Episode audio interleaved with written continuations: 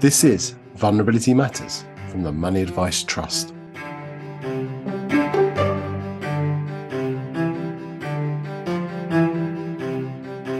Hello, hello. Welcome back to Vulnerability Matters from the Money Advice Trust. I'm Chris Fitch. Whether you prefer non speaking or non verbal, essential service organizations will come into contact with customers who may not always be able to speak or talk to staff, but who can, with assistance or support, still communicate their wishes and decisions. In today's podcast, we're therefore talking with Katie Mackay and Jack Hatcher from the Nationwide Building Society, who have developed a new way for non speaking customers to engage with the organization. Called Speakeasy, I caught up with Katie, a business support consultant, and Jack, a business analyst, to find out more about this approach, including how Katie's own experiences of being non speaking in certain situations informed its development, and what Jack has found from the Speakeasy pilot in selected nationwide branches business analyst have, with team colleagues, developed and are piloting a new way for non speaking customers to engage with the building society. I caught up with them on a blustery Monday afternoon in November, where I feared that my shed, Sheddy McShedface, as no one calls it, might blow away. I asked Jack and Katie to give me a crash course in non speaking customers, to tell me more about where their idea for their speakeasy pilot came from, and to offer some practical tips for other essential service organisations.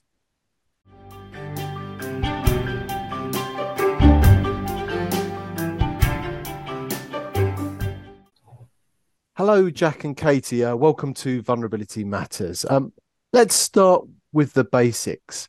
What is a non-verbal or non-speaking customer? So, non-verbal communication is communicating without any words. A lot of people like to use the term non-speaking, as many do communicate words, but through movement, facial expression, gestures, sign language, etc. People also sometimes use the term non oral, non vocal, or minimally speaking. There is a whole spectrum of language around communication difficulties. No matter how someone wants to identify their communication need, everyone deserves a voice, no matter how they need it to be heard. Today, we're going to be talking about people who have difficulty communicating using their voice. So, Katie, there will be people will use their own language in their own terms to identify themselves, and we should we should respect that. Um, but we'll today we'll use non-speaking or non-verbal to talk about the issue. Yes. Super. So, why might somebody be non non-speaking then? What might be uh, underlying that? So, there are many reasons why someone may have trouble communicating. It could be due to what we call a life quake, such as a stroke, or it might be lifelong, like autism or cerebral palsy. There are lots of other reasons why someone might have a communication barrier, such as social anxiety, English as a second language, but someone may also have a communication barrier for no specific reason. Communication barriers can affect everyone. It is not limited to one age. It can be lifelong, or it can be only for a short period of time. So it can it can be uh, it can be helpful to know what's causing it, but clearly we want to focus on the support need and meeting uh, that support need. So, um, how many people in the UK are uh, non-speaking or non-verbal or have a communication barrier?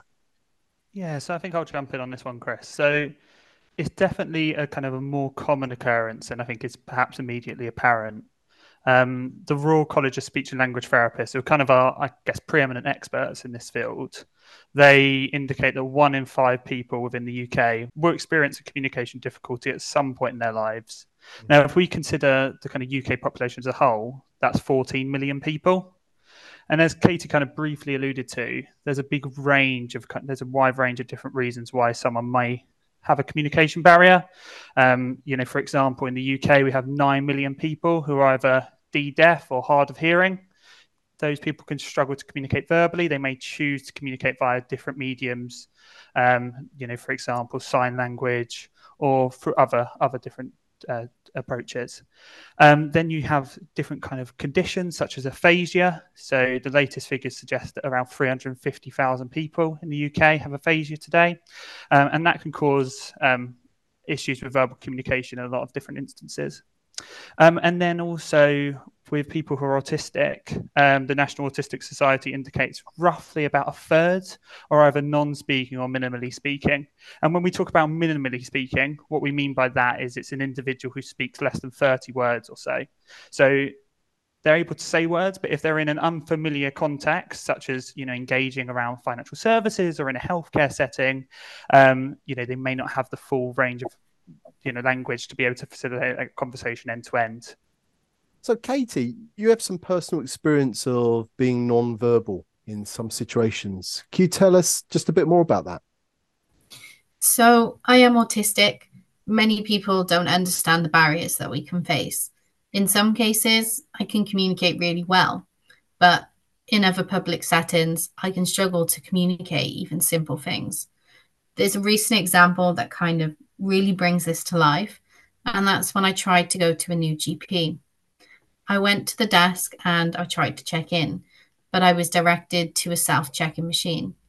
The machine wasn't working, so I went back to the desk and I tried to explain but the receptionist couldn't understand what I was trying to say, and she just kept sending me back and back to the machine. This made me feel anxious, like she just thought I was stupid, or that she just couldn't be bothered to try and take the time to understand me. She eventually listened after a man went and told her that it wasn't working, but by this point, I'd been trying to communicate unsuccessfully and was getting more and more agitated when I finally got into the GP, I couldn't communicate anything. I tried to say hello, and instead, I just sat there, completely overwhelmed, crying. I couldn't pull any words together. For many, communication barriers are hidden. Imagine trying to communicate, but all the words come out jumbled, or nothing comes out at all. People talking over you because you're taking too long to explain or they just guess what you want. This is more than just a poor customer experience. As you can imagine, it can set you back in your own personal development, can be deeply upsetting, and it can affect your mental health. Katie, you, you were saying there about the um, the, in some circumstances, in some situations, um, you can become non-speaking. So you're on the podcast today, and, and articulating very, very clearly um, some um, practical and quite complex challenges for organizations. But in that scenario, did you feel, is it a case of you feel your inability to speak being constricted gradually, or do the words just go? Is is it tied into the anxiety and the response? Do you know it's it's quite a difficult thing to explain. Um, for me, a lot of my biggest triggers are environmental. So, you know, I'm sat at home today on my laptop. You know, I'm in a comfortable environment. I've got my woolly hat on. You know, I'm I'm comfy and I'm not having to mask. I'm literally just me. I don't have to look at you in the eye because you're on a screen and you can't tell if I'm giving you eye contact or not. Um, so, you know, in an environment like this, uh, I'm able to thrive. But then I go into either an unfamiliar setting or a setting which might be very loud, have lots of people, um, you know, have other triggers that set me off. And it, it can become very overwhelming. And a lot of people, they don't understand how I can sit here today and talk to you. But then the last time I tried to take a train individually, I had an absolute meltdown. And by the time I got to the office, again, I was just in a quiet room having a full meltdown for half an hour. Autism is it's a wonderful, strange thing, autism. You know, I'm I'm proud to be autistic, but I do have to approach things differently. And sometimes that means that I can't communicate verbally. It might be that, you know, it's one of those days and I know that no matter what happens that day, you know, my communication is going to be bad. Sometimes you just wake up like that. And it might be because the day before I'd had a very, very busy day or, you know, something something had happened. Um, other times, you know, you can have a really good day and then something will set it off. And suddenly suddenly it's like you try to speak and you can't get the words out that you're actually trying to say. You know, preparing for this, I thought over and over and over and over again what I was going to say. And for even everyday conversations, that's quite often what I do. I will have to sit, if I know I'm going to speak to someone, I kind of prepare for that conversation. And just doing that preparing itself, it, it's very draining mentally. I've been labeled a brat and spoiled most of my life because people didn't understand my autism. And I think, you know, that's part of what we're doing here today as well. We really want to challenge perceptions and, you know, normalize that, you know, it's it's okay to be who you are and to not have to mask that I can communicate how I need. Yeah, and like, as Jack said, one in five people in the UK will experience this. No, absolutely, and this is what uh, vulnerability matters is all about: is uh, not only bringing it to light, but letting everybody be who they are. And Jack, we've heard from Katie there about her personal experience of being non-verbal in some situations. Are there other ways in which being non-verbal can negatively impact someone? Yeah, definitely. And I, I, think, unfortunately, Katie's experience is, is not uncommon. So, people that we've engaged with or, or read stories about, they've, they've kind of expressed a few common themes. So, one of the kind of key themes is around a, a kind of loss of autonomy or a loss of independence. Are a lot of scenarios when you have a, a non speaking individual, um, kind of staff will, will typically go direct to their partner or, or their support network. And effectively, they can be kind of excluded from the conversation.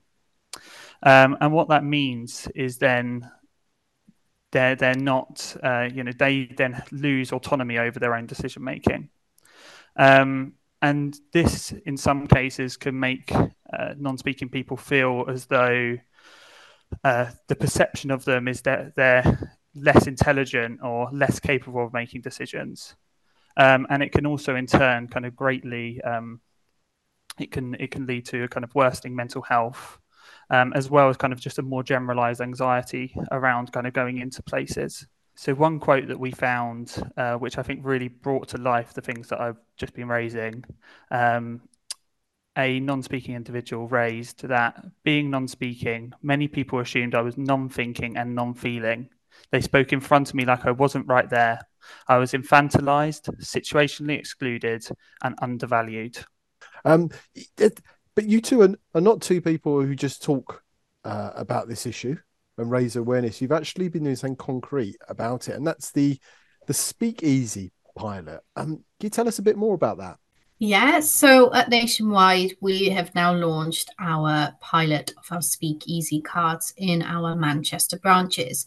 So the tool itself, um, it's a physical tool that's made up of 32 different phrase cards, as suggested by our branch colleagues. The cards are designed to initiate conversation in branch and continue a non-speaking conversation using our yes/no cards, as well as closed questions the cards each have a different use case on them.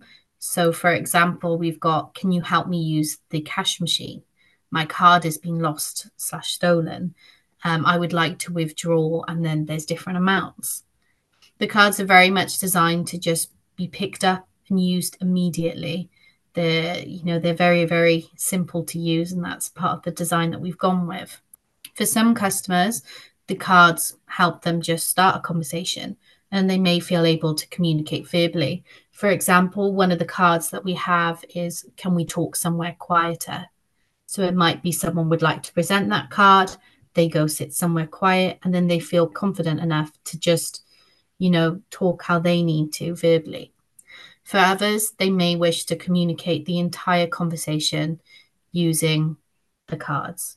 So we've um, given training to our staff about how to use closed questions to still elicit all the information that they need to carry out whatever action that the customer is requesting. The cards are all laminated and ring bound for sturdiness and ease of use. Each card has a very simple image just to help people understand what the written phrase is. So, this may help someone who's got a learning difficulty, um, English is a second language, even. We've seen a lot of uptake with that demographic. Um, aphasia, um, Alzheimer's, dementia. There's loads of different people who, you know, by having that image as well, we're supporting an additional access need. So these cards are they're in the branch then. They're in the uh, the yeah. branch outlet. And how would the customer, if I'm non-speaking, Katie or Jack, how would the customer know um, that they're there? How would they uh, how would they uh, request to use them? Yes, so the cards are placed in common areas within the branch. So you might see them at the iPad tables, at the counter where you can do transactions, or in the queue. There's like little stands in the queues, welcome stands. They're placed um, all over the branch. But if you can't find one as well and you're in one of our pilot branches, there is a poster that's up on the wall. If you point to that poster, you don't have to say anything, just, you know, point, indicate um, whatever it is, look at it, you know, get someone's attention. Someone will bring the tool over to you. Um, what's what's the feedback been like on the uh, on the on the pilot? Yeah, so I can jump in here. I think feedback from customers has been yeah been really overwhelmingly positive actually. Um, it it's had some really good uptake. Um, so in some branches, we've seen it being used up to 10 times per day. Um, so really significant amount of usage actually. Um, and I think a lot of customers who who have, we've engaged with have said that they like the fact that it's it's very simple, it's very easy to pick up and easy to use. Um, it, it really is something you can just walk straight off the high street you could see it waiting for you in the locations that Katie mentioned, and you could take it up to to a frontline colleague and you know get going straight away, which I think is one of the things that makes it work really well. Um, and yeah, I think people have really liked the fact that not only that we're we're implementing the tool, but I think actually the thing that's gone down better is the fact that Nationwide as an organization is taking steps to support their needs. The fact that actually they know that when they come into a nationwide branch, they will ha- they will have the tool, but they'll also be met by a frontline colleague who knows how to support them, and someone who's not going to give them the same kind of experience that Katie had that could be so damaging. You know, they, they know that they will have someone who will actively listen to their needs or support them via another another channel if needed. Fantastic. And what, what could our listeners do to promote inclusive communication in their organization? Yeah, so it's a really good question, Chris. I think I would say, you know, the first step would be really going back to basics. So looking at your kind of different customer journeys and a different kind of interaction touch points and and apply a kind of uh, the persona of someone who is who is non-speaking to consider would that member still receive the same quality service from your organization? And are your frontline staff, are your colleagues, uh, are they sufficiently trained to support that individual if they came into a branch or play, you know, a, a shop, etc., um, and they didn't have a support network around them? They came in independently. Alongside kind of doing that initial analysis, I'd recommend engaging with customers. It's something that we did. We went out to customers, we asked them what they thought via a survey, and it was really invaluable in finding out how they find your experience and some of the kind of biggest pain points. And in some circumstances, what you'll find is individuals who are non speaking, because of the kind of anxiety associated with initiating that conversation, they're less likely to go in. So, actually, a medium such as a survey is a really great way to get out to those individuals. And then, kind of lastly, I would recommend, where possible, pulling together a focus group, pulling together individuals who are either non speaking themselves or allies of to start considering ideas to address the gaps you've identified kind of as part of your analysis or through speaking to customers. Perfect, perfect. Right, last question. Can you, uh, can each of you recommend one useful resource for people to find out a bit more about non speaking or non verbal communication? Yeah, so as someone who's not non-speaking myself, the thing that I wanted to really kind of the first thing I wanted to do was really kind of understand their lived experience as much as I possibly could do. Um, and I found a really insightful website called Neuroclastic. Um, and that is has a real wide range of information around non-speaking um, and the kind of lived experience of people who are non-speaking. Um, and there's actually a an archive on there. Uh, where a wide range of non-speaking budding authors um, have provided you know their kind of lived experience and also given some real interesting and thorough insights of kind of the challenges that they encounter and also kind of steps that they look to implement to to help them overcome some of the barriers that they face so it's a great great website um, katie um, yeah, so I think I would again definitely recommend the Communication Access UK website. Um, but if you are interested in, in giving something a watch, I would definitely recommend the Inside Our Autistic Minds documentary on BBC. You can watch it on um, BBC iPlayer, and it really brings to life why we're doing what we're doing. Thank you both. That was absolutely fantastic.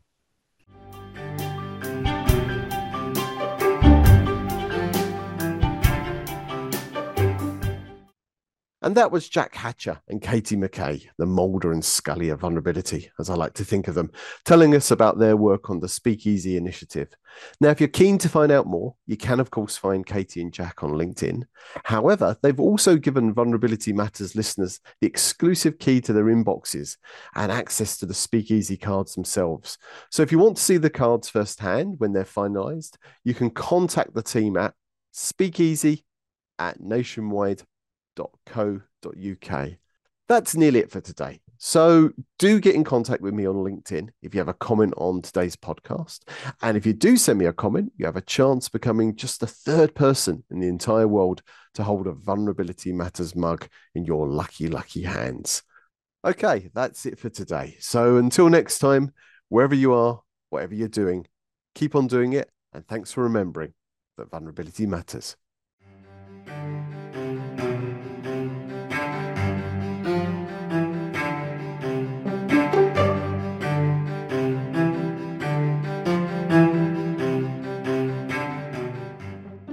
Vulnerability Matters was produced by Mandy McGreevy and Phil King and brought to you by the Money Advice Trust.